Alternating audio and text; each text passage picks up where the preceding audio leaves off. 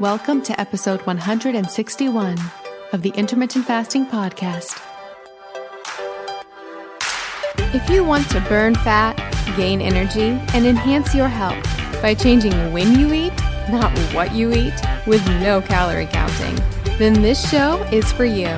I'm Melanie Avalon, author of What, When, Wine Lose Weight and Feel Great with Paleo Style Meals, Intermittent Fasting, and Wine and I'm here with my co host, Gin Stephens, author of Delay, Don't Deny Living an Intermittent Fasting Lifestyle. For more on us, check out ifpodcast.com, melanieavalon.com, and ginstephens.com. Please remember, the thoughts and opinions on this podcast do not constitute medical advice or treatment. So, pour yourself a cup of black coffee, a mug of tea, or even a glass of wine if it's that time, and get ready for the Intermittent Fasting Podcast.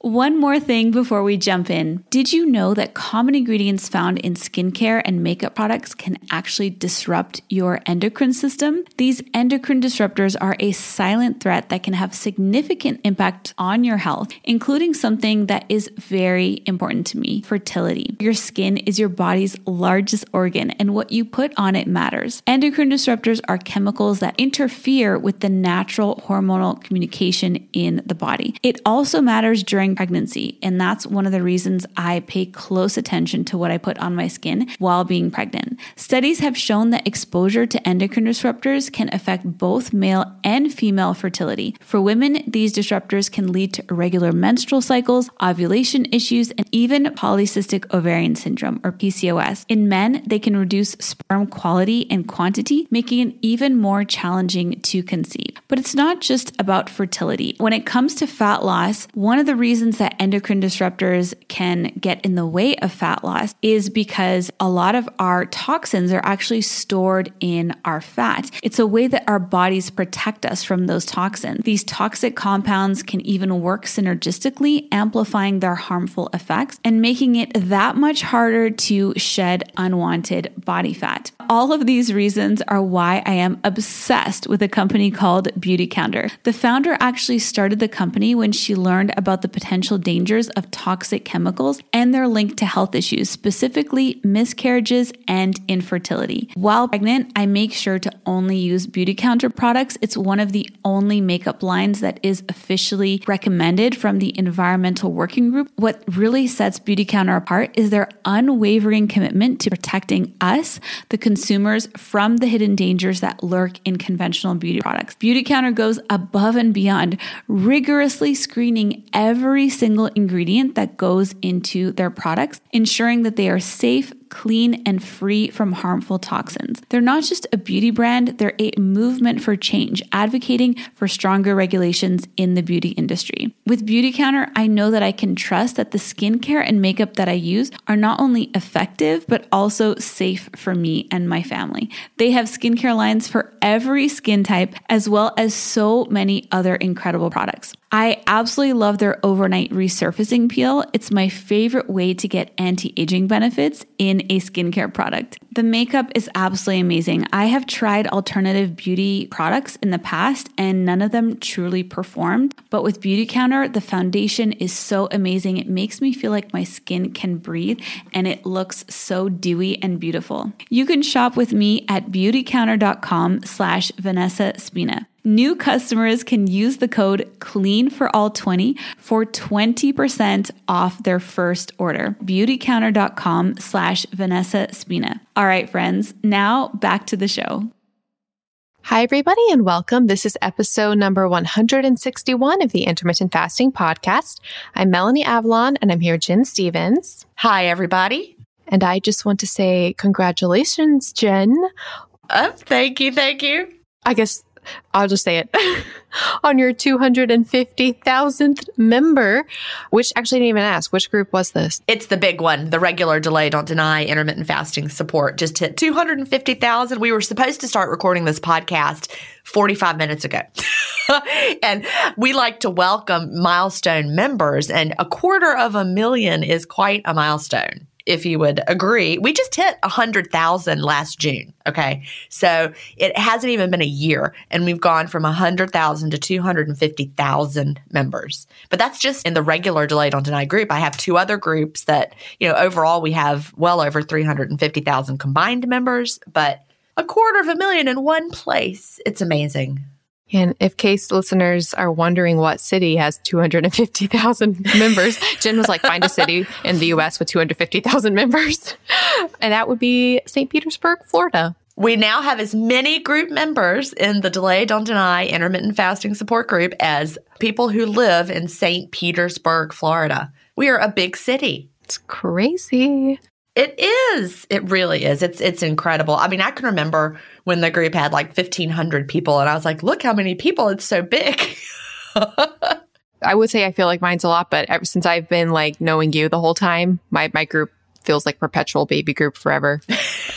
we just hit well, 4,000 members, which is funny though, because I remember like when I first was exposed to Facebook groups, I was like, oh, what if you had, you know, a group with thousands of members, which technically 4,000 is, but everything's in perspective my advanced group, the book support group, has 26,000 members, and I still think of that as my little group. Yeah. my little 26,000 member group. But, you know, I, I share a little bit more of myself in that one just because, you know, it's still a lot of people. Oh, wait, can we tell listeners the story about the book that just happened? Yeah, go ahead. You tell it. It was interesting. I showed it to my husband. He's like, that's cool. So Ariane Resnick, who developed the amazing recipes for my book, What When Wine. She actually, this is super random. Did I tell you she was actually the personal chef to Pink, the singer? You've told me that, yeah. I just thought about that again because my dad is obsessed with Pink. so I told him that yesterday. In any case, she has a chef friend, and I won't say who it is because I don't know. You know, the book is not out yet, but she has a chef friend who is writing a traditionally published book and it's going to be an intermittent fasting cookbook, which I love the concept of. And they were asking me if I could do a blurb for the cover. She sent it to me to read, and I was reading through it, and she goes through all the different types of fasting. Then she came to this section, and it was all about OMAD, and it was all about Gin Stephens. I was like, oh my goodness. I love it.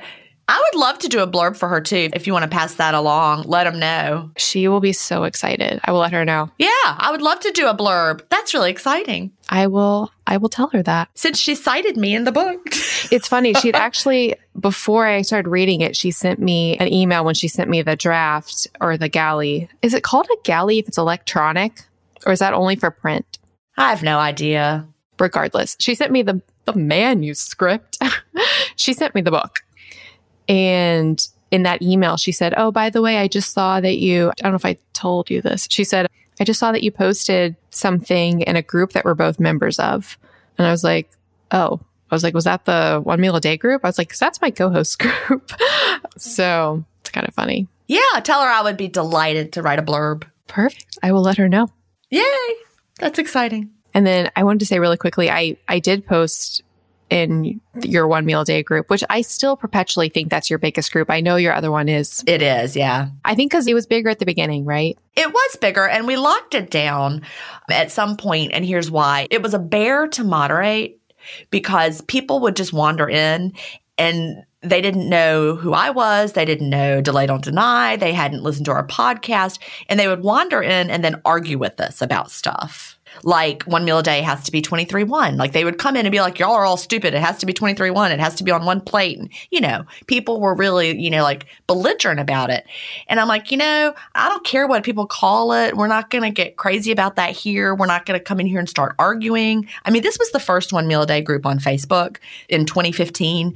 And our definition has served us well since 2015. And so, you know, either be in our group and like it or, be in another group. And it doesn't matter to me what you call it. You know, we've talked about that before. It doesn't matter to me how people want to define it or what they want to call it, but we're not going to argue with you here. That's it. So we locked it down to the point that only people could join if they knew who I was, had read the book, listened to the podcast, or if they were invited by a friend who was already in the group because we found that if they had a friend that was already in the group, they are a lot more likely to not go crazy. you know how people can be crazy in a place like Facebook, right? And the internet. Yes. Yeah, and the internet. And so, you know, we had a lot of people who would join. And I almost closed that group down years ago because people would come and they were just so, you know, like internet people. And, you know, that's not what I want to do. I don't want to have a group where everyone's arguing all the time about stuff. That's why it hasn't grown very quickly because it's really locked down. Trolls. Well, you know, I love Facebook groups. They're amazing and I love having a community, but we're not going to just sit around and argue all day. You know what's really interesting to that point?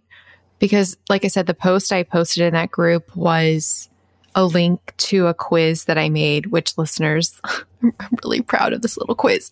It's at melanieavalon.com slash if quiz.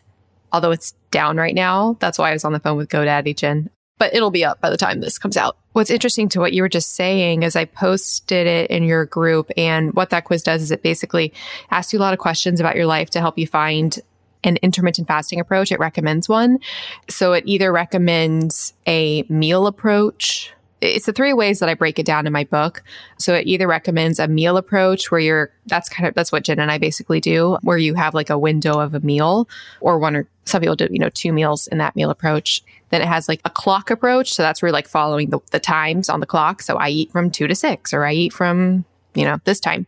And then it has a window approach, which I know is like kind of confusing, but my version of window in this context is like saying that you you have a window of fasting or a window of eating. So the amount of time you fast or the amount of time you eat may change, but typically you're always fasting like a minimum amount of time. And then people who do like ADF might be more window. But the reason I'm bringing it up is I think it had like almost 700 comments. There wasn't any drama about terminology at all. Right. See, that's the thing. We're very low drama. And it takes a lot of moderating to make that happen. you know, people don't realize that. You know, we have 60 moderators in the groups. And, you know, we want to make sure that our group is a place where things are not confusing, where people are not arguing about semantics, where we're consistent. And we actually do follow, you know, the delay don't deny intermittent fasting approach, which is not the same as, you know, the XYZ intermittent fasting approach that you may have read somewhere else. And so, you know, there are a lot of support groups out there now. And for ours, we, we want them to be happy, cheerful places where we're not all arguing with people all day long. you don't have to agree with everything I say, but, you know, we're not going to have a group where everyone comes in and argues. That's the point. My little baby group, Paleo OMAD Biohackers. we just had our 4,000th member. There's no drama there. Yeah, I love it. We have very little drama. It's wonderful. You know, we really just do have very little drama. I remember one one time somebody shared something. This was in the days way before post approval. Post approval really helps keeping down the drama. Do you have post approval in your group? No, I don't need it yet. Okay. Yeah, I didn't need it yet for a long, long time. But I remember when I would be teaching school and you know, I'd be like in the middle of the day teaching and then my phone would start to blow up. I didn't have any moderators either. And someone had posted something wacky and everybody was freaking out and started messaging me. And I would have to be like, all right, children, I need to do this real quick. I mean, you know, I'm retired. I can talk about that now. But, you know, now that we have post approval, we don't approve posts that are, you know, going to be super crazy. You know, we always answer them to people privately. Like you can decline a post and give people feedback like you can answer it with a decline. Like if they say, for example, can I put, you know, cream in my coffee during the fast? We don't need to approve every one of those. Instead, we just decline with a note that says, no, we do not put cream in our coffee during the fast. It really helps keep the group moving along so that 250,000 people don't need to see that question. Behind the scenes of Facebook. Yep. Yep. If only people knew that in podcasting. It's true. We could tell stories about that as well. Yeah. so, for listeners, we will we'll put links in the show notes to the groups, to that quiz, to all the things. And by the way, I do want to say I'm not accepting any new members in the advanced group until after the new book comes out because it's the advanced group. You know, you had to have read Delay Don't Deny to join it. But now, since it's the advanced group, we're making them more advanced. They have to have read Fast, Feast, Repeat to join. So we're not accepting any new members in the advanced group until after Fast Feast Repeat comes out June 16th. So don't go try to join that one. We will not let you in. But you can join the regular Delay Don't Deny group now. And then once Fast Feast Repeat comes out, we'll open that back up to new members at that time. Awesome. Exciting. Exciting things. It really helps when everyone's on the same page. That's why we, you know, we, we want you to read the book if you're going to join, because then we're all talking about it the same way. And it just really, really helps because there's a lot of confusion out there. This is very, very true. All right. Shall we jump into our questions? Yes. All right. So the first question comes from Haley. The subject is gaining weight. Question mark, obsessive thoughts. Haley says, Hi, Melanie and Gin. I love listening to your podcast and love the intermittent fasting lifestyle.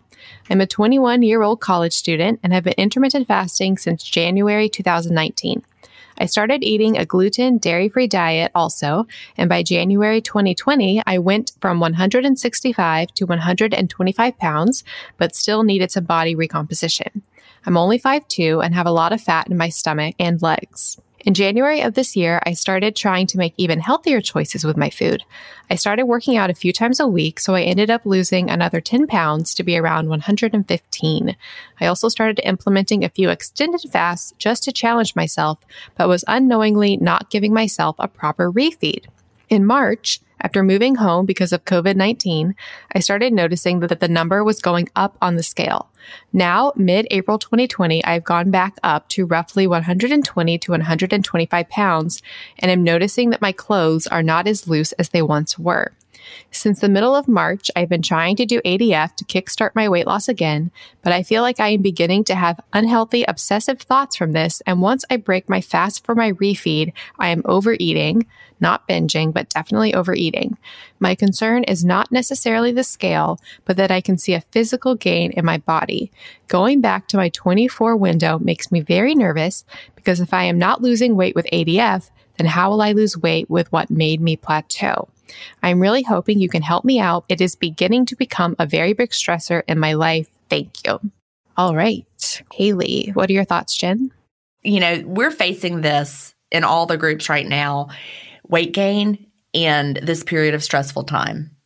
People who have been at maintenance for a long time are suddenly finding that they're up five pounds. And it's not because, you know, intermittent fasting has stopped working or they're doing anything wrong or they're eating more. I mean, people may be eating more and moving a little less, but let's talk about the effects of stress. Even though, you know, you might be safe at home and and in your mind, you know that you're fine, your family's fine. This is still very stressful. I mean, earlier today I went to the grocery store just going to the grocery store was stressful. I was like, am I getting too close to people? Do they think, I, oh my God, I touched my face? I mean, wh- where's the line? I've got to go in this door and not that door. Everything is weird right now. Everything is weird. And so we know that there is a link between stress and weight gain.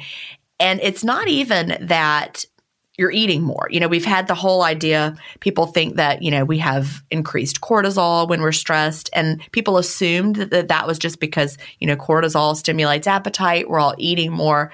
And actually, no. When we're chronically stressed, there's a study that shows that, and this is an article that I've linked in my group, which is why I had it handy, just to let people know it's okay if this is happening to you right now. If your glucocorticoids are high, that's what happens when you're going through chronic stress. You actually can make new fat cells more quickly. It's like your body is like turbo fat storing. And it's not because of anything you're doing differently. Your body's like, oh my God, this is terrible. We've got to start storing some fat just in case because something dramatic is going on. Your body doesn't know that you've got plenty of food. We're okay. It's just, you know, this weird time we're going through. So here's what I want people to do, not just Haley, but other people who are listening. And probably this is, is striking a nerve and they think they've just been, you know, like weak or something. No, this is biology. This is your body reacting to this chronic stress. I don't want you to fast harder or diet harder or ADF longer or fast forever because that actually if you're in a state of chronic stress that's actually the worst thing that you can do is add more stress. And i also don't want you to stress about the stress. You know i even find myself getting caught up in this. And so what you may need to do is take a step back. Nourish your body. Yeah, if you've been baking cinnamon rolls every day, then maybe stop doing that. But eat nourishing foods, take care of yourself, it might be time to to figure out some ways to de-stress. You know, Melanie and I were talking while I was waiting to find my 250,000th member. We were talking about tapping. She just interviewed Nick Ortner, who wrote the Tapping Solution and did the Tapping Solution documentary, which I have now watched. And I'm in the middle of his book and I'm starting the tapping because I have had increased anxiety. Even though I'm safe at home, even though everything is, quote, fine, my body doesn't feel like it's fine. And so I've started doing the tapping because I'm fascinated with the science of it. But I can already feel that's helping me to relax a little bit.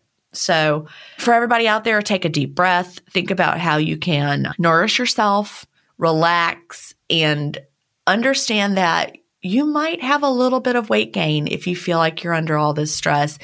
And as we start getting back to normal, that's when you can start, you know, releasing that excess weight. Well, Haley, I would recommend going back to 24, which felt right to you, and eat mindfully within your 24 window. And don't stress about what your weight is doing right now. Like I said, we don't want to stress about stress. And I don't want you to fast harder. I want you to really just relax into this time because it is like something we've never been through before. What do you think, Melanie? Yeah, I'm so glad you brought that aspect of it up. And for listeners, the interview with Nick Ortner is melanieavalon.com slash tapping.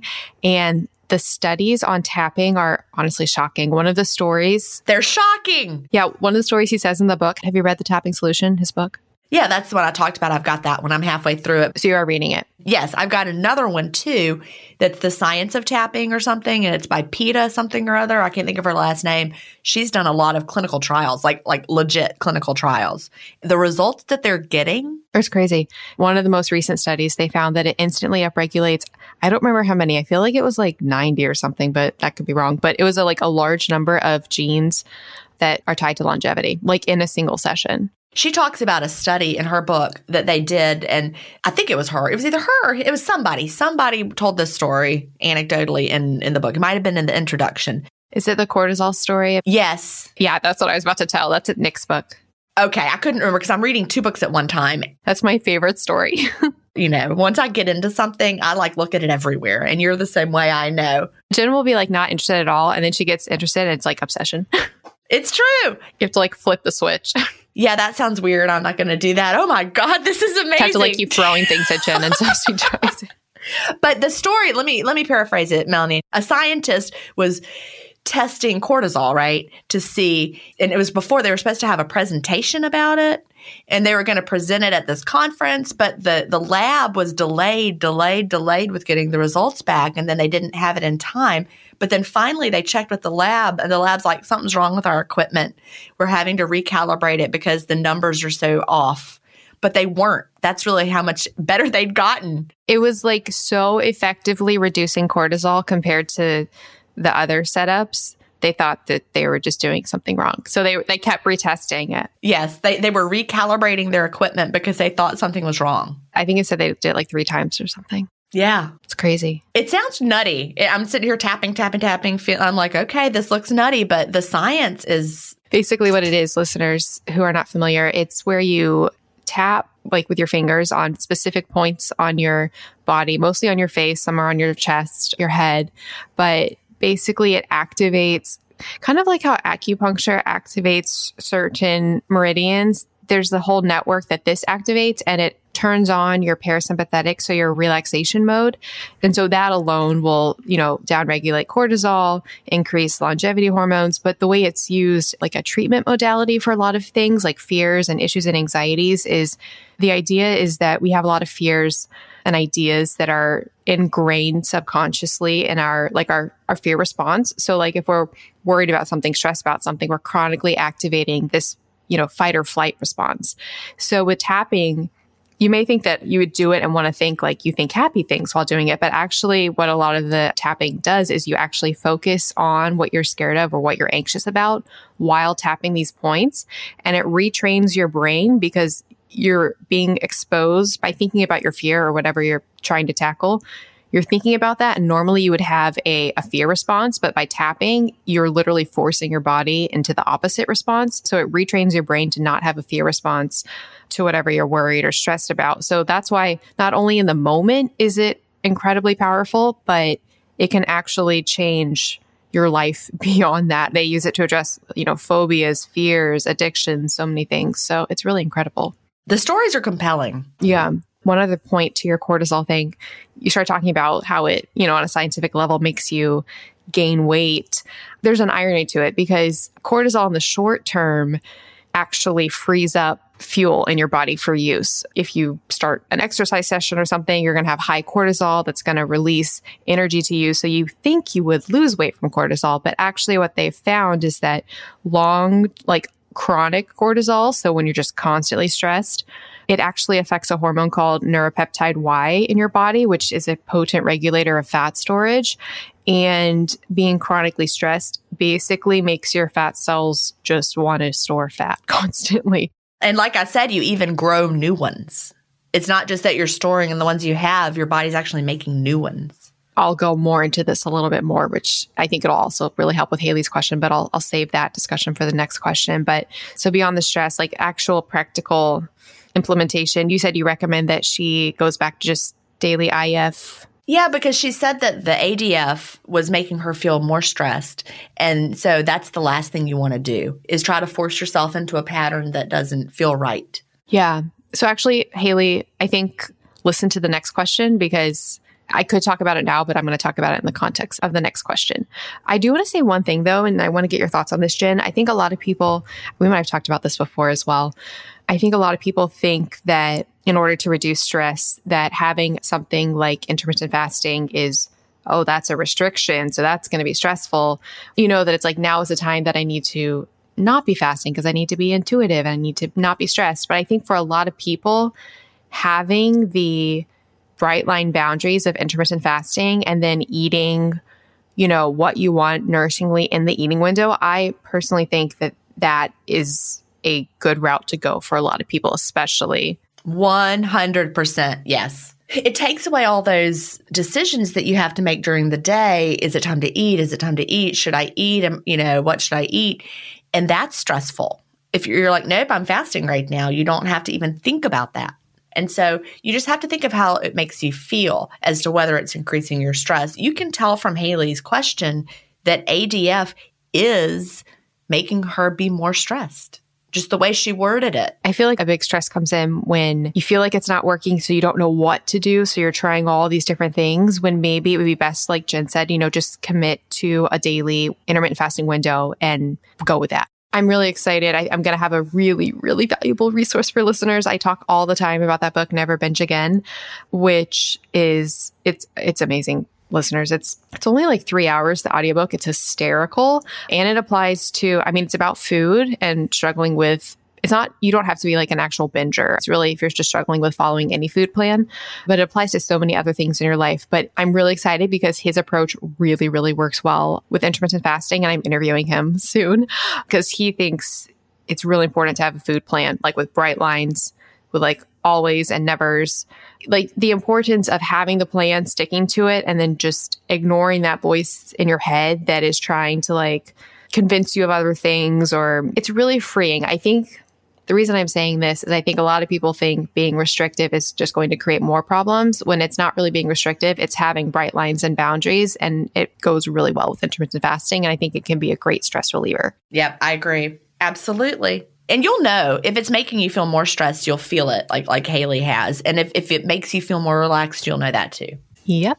Hi, friends. I'm about to tell you how to get an exclusive discount on one of my favorite products for truly upgrading your health on a cellular level. So, the new year is upon us, and it's often a time where people are really trying to instill new habits and really upgrade their health. There's something I have been using for years, not just at the new year. Literally every single day of my life. I am not making that up. Even when I travel, I have a way to address it then, which I will tell you about. And it's something that is so easy and feels amazing. That is red light and near infrared therapy. Okay, so friends, you could go somewhere and pay a lot of money to do red light, near infrared therapy sessions, or you could just bring it to your home and use it every single day. That's what I do. I've been using Joovv red and near infrared light therapy devices for so long. There are so many clinically proven benefits of red light therapy. That includes improving your skin. Yes, you really will notice it. Faster muscle recovery, reduced pain and inflammation,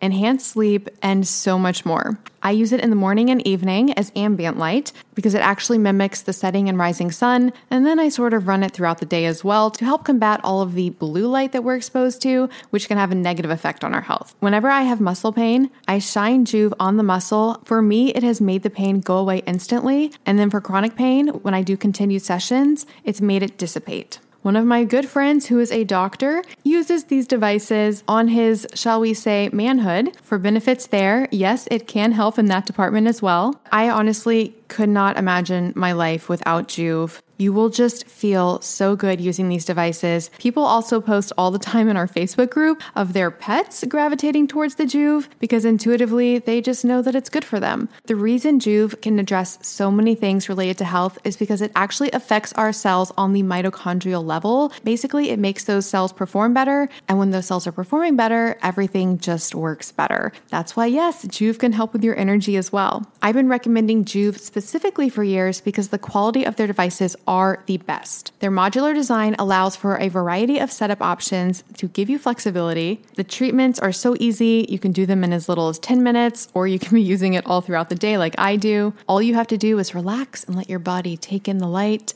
They also have their Joovv Go, which you can travel with. Yes, that is how I really do use this every single day.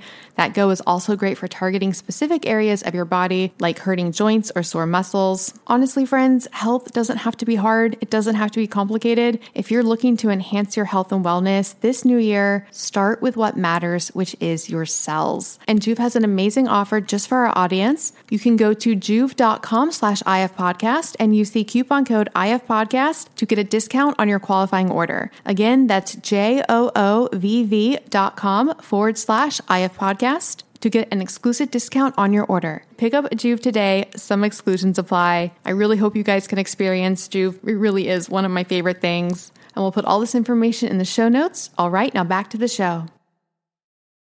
All right, so now we have a question from Debi, and the subject is increased subcutaneous fat with fasting. Hello, you two. Thank you for all of your help and support through your podcasts and Facebook groups. My question is regarding fat specifically subcutaneous versus visceral, but I'll give some background first. I have been fasting for a few years now and fasting clean about 18 months.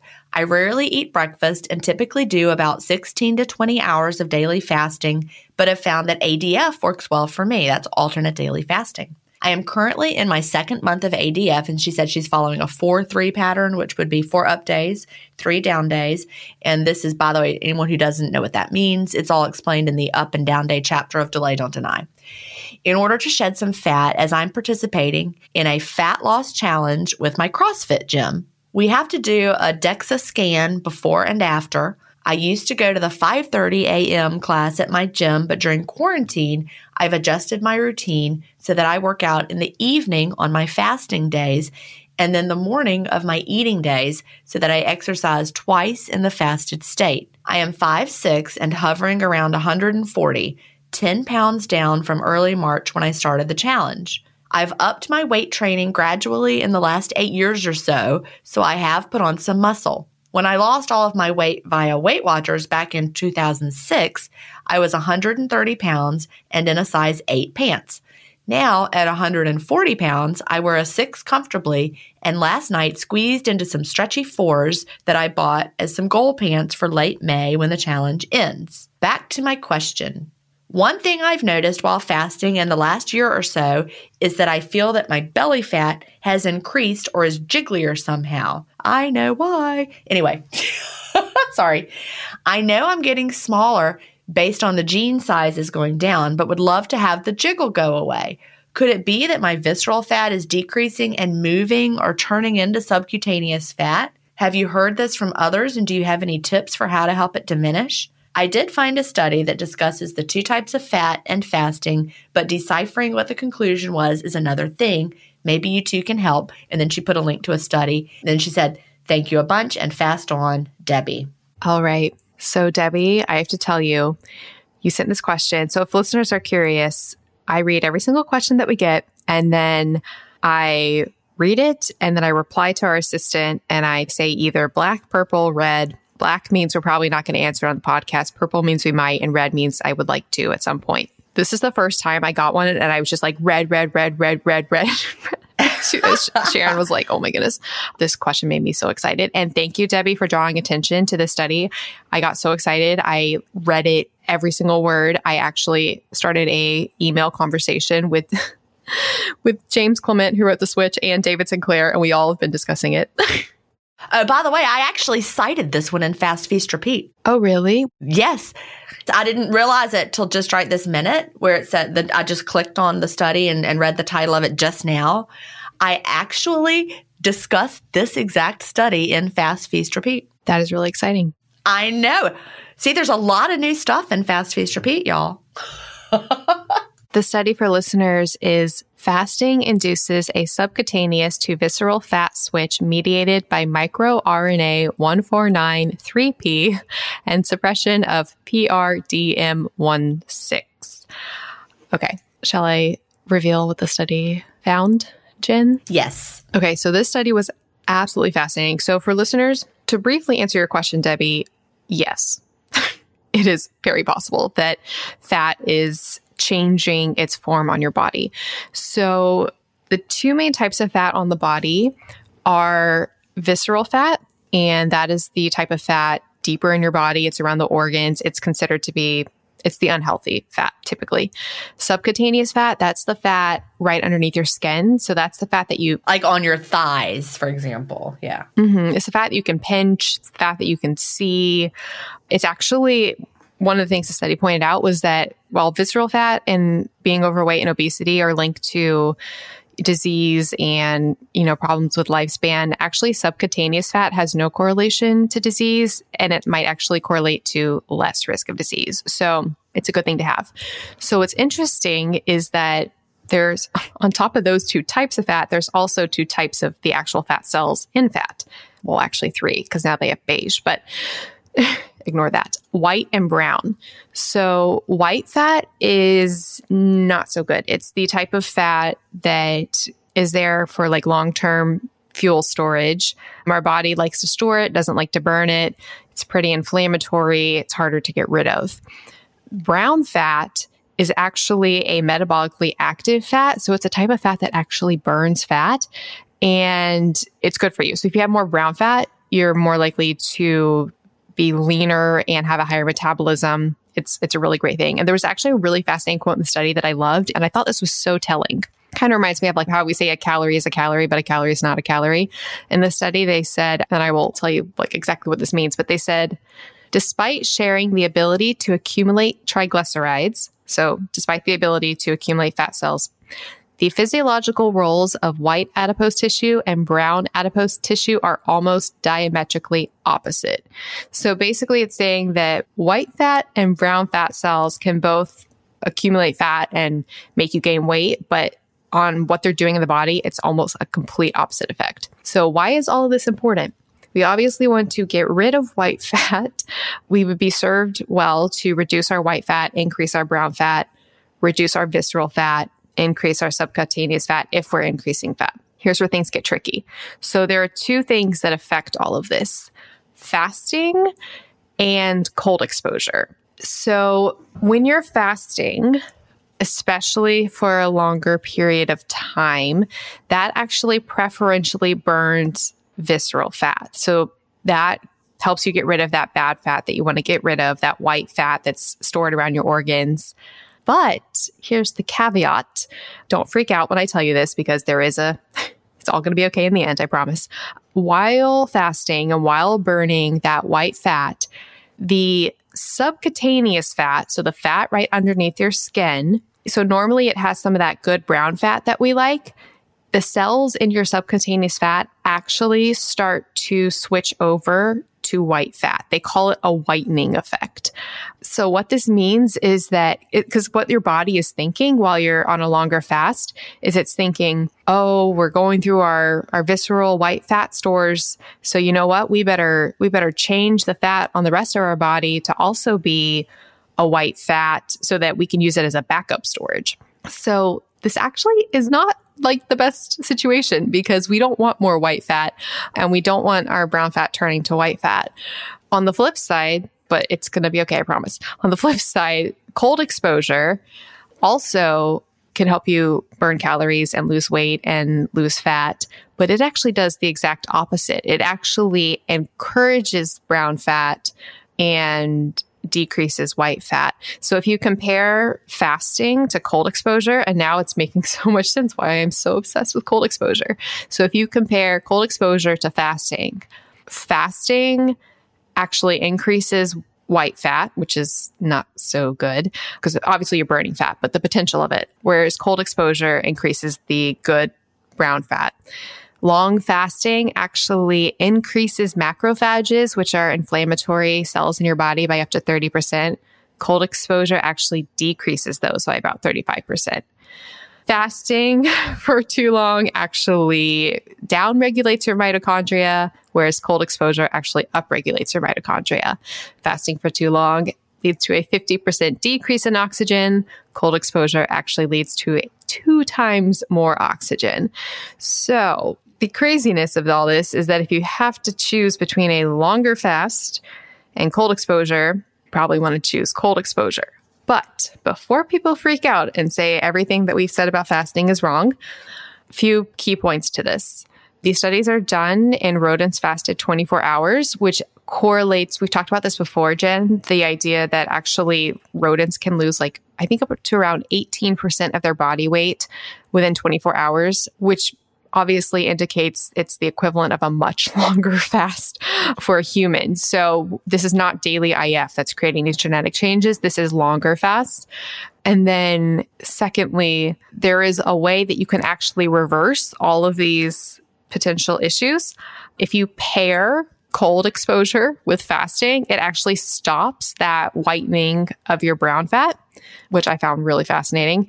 And then also feasting appropriately refeeding in an ADF situation also reverses the whitening.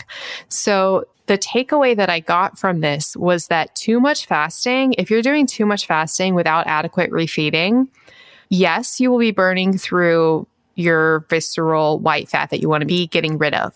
But you'll actually be encouraging the rest of your fat cells in your body to be, and this, this is why this goes back to Hallie's question. It's potentially possible you'll be encouraging the rest of your fat cells in your body to be whiter and be more like gung ho to store weight, which I just find really, really fascinating.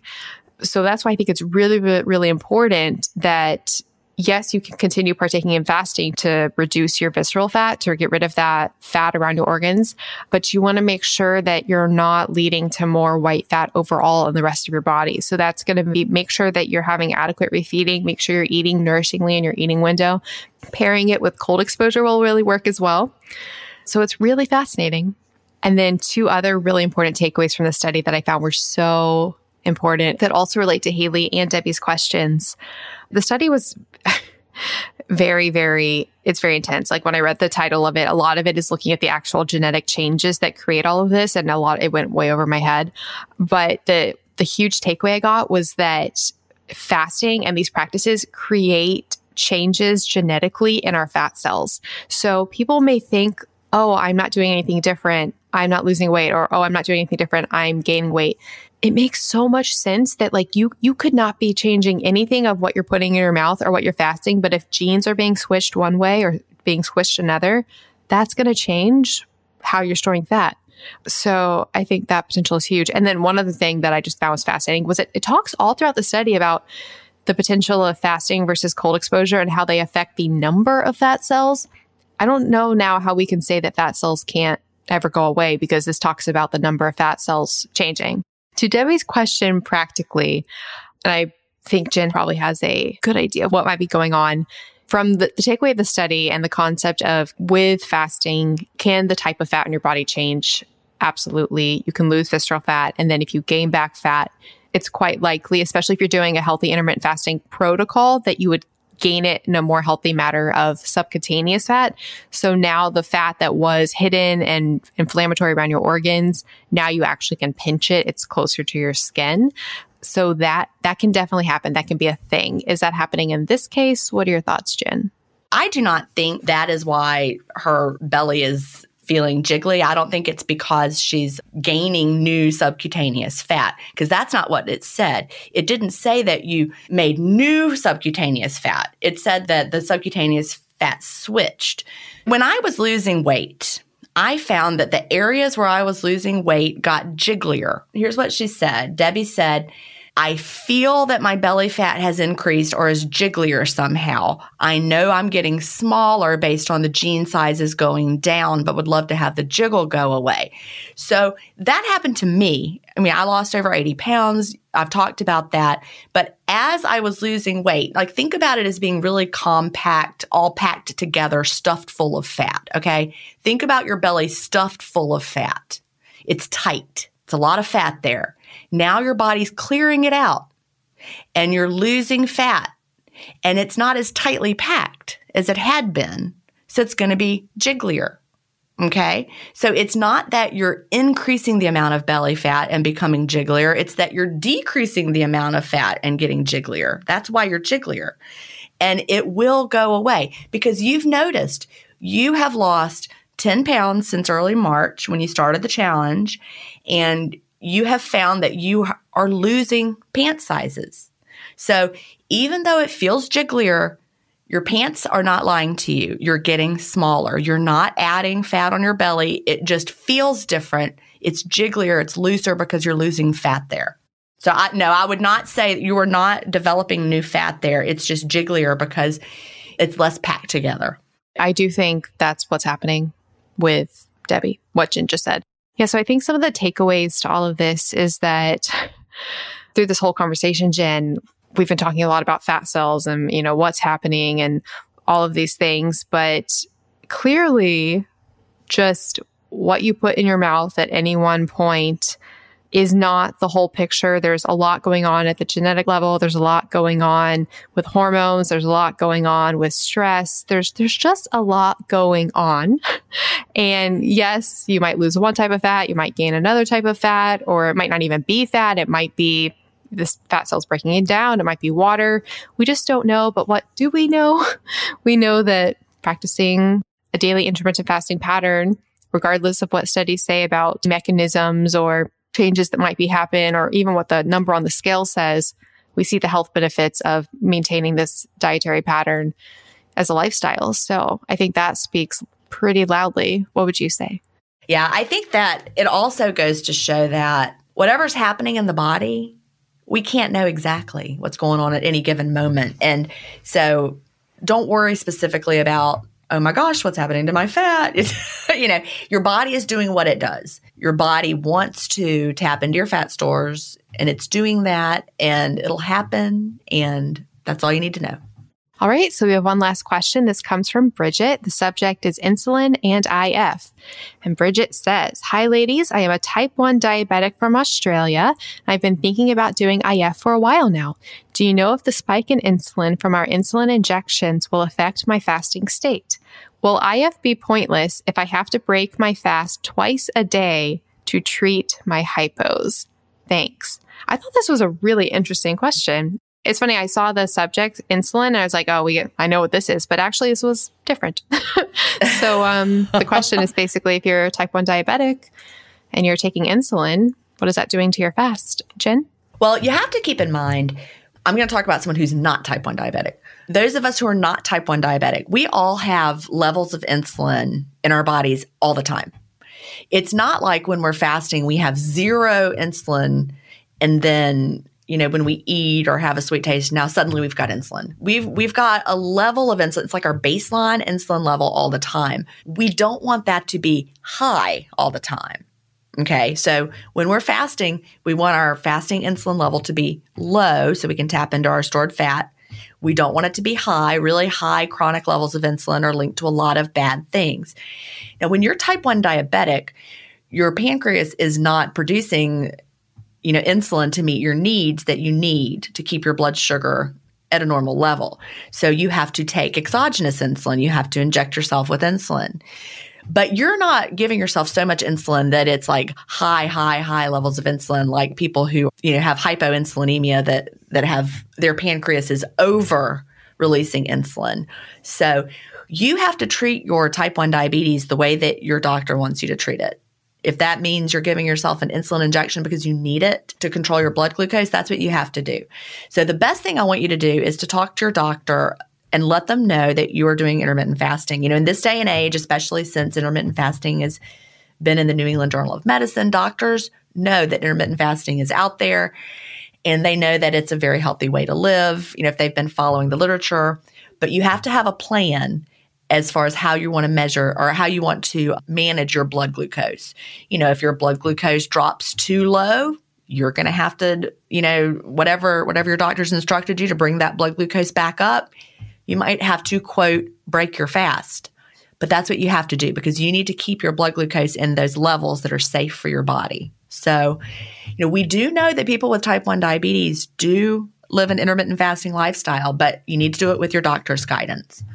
And don't worry so much about, oh no, I need to break the fast. I have to, you know, bring up my blood sugar. You have to. That's not like optional. Let me clarify something from Bridget's question. She's talking about two different things. She's talking about giving herself insulin and she's talking about treating her lows. So those are like two opposite things. Like if her blood glucose gets high by eating, right? Right. So or whatever, you know, taking orange juice or whatever she's been told to do to when she's hypoglycemic. So, you know, there's there are two things she's asking about. You know, taking the insulin and having to break her fast if she, her blood sugar's low. Those are two separate things.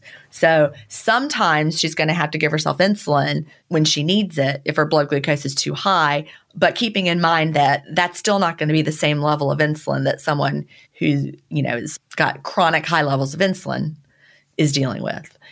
And also, if she's got a blood sugar crash, she has to do it. So sometimes she's going to be in, injecting insulin. Sometimes she's going to have to eat something to bring up her blood glucose. But you should not think about that as, oh gosh, I'm breaking the fast. You should think of it as this is medically necessary. Exactly. And I think one of the things that's really important, Bridget, is you might find that you will start requiring less insulin, for example. So it's going to be really, really important to monitor it with a doctor because you, you might find that your dosage is actually going to change. Oh, absolutely. Yeah. Yeah. I know, for example, that the book Mastering Diabetes, which I'm so excited, I'm interviewing the authors soon on my other podcast, but they actually manage type 1 diabetes through a very, very low fat, high carb diet. But they're actually big proponents of fasting as well, which is one reason I'm really, really excited to interview them. But so they have a whole section on this about when you are doing a dietary approach, you know, which may, might include fasting.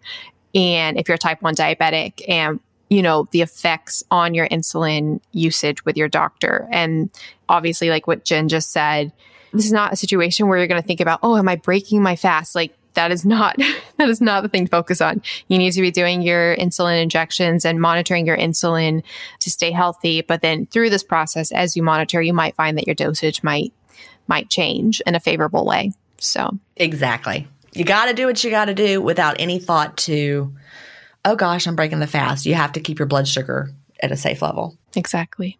All right. Well, this has been absolutely wonderful. So, a few things for listeners before we go. If you'd like to submit your own questions for the podcast, you can directly email questions at ifpodcast.com or you can go to ifpodcast.com and you can submit questions there. We are a Himalaya Partners show. And if you follow us in the Himalaya app, you'll get early access to our podcast 24 hours in advance. So, definitely check that out. You can also follow us on Instagram. I still love our Instagram, it's so great. Gin, do you ever look at it? Every now and then. I'm not very active on Instagram, sadly. It's wonderful. It's really inspiring and really funny. I really love it. So that's at IF Podcast. And you can follow us on Twitter. We are the IF Pod. All right. Anything from you, Gin, before we go? Nope. I think that's it. Very interesting discussion today. I know. Whirlwind of topics. And I look forward to talking to you next week. All right. I'll talk to you then. Bye-bye. Bye. Thank you so much for listening to the Intermittent Fasting Podcast. Please remember that everything discussed on the show is not medical advice. We're not doctors. You can also check out our other podcasts, Intermittent Fasting Stories and the Melanie Avalon Biohacking Podcast. Theme music was composed by Leland Cox. See you next week.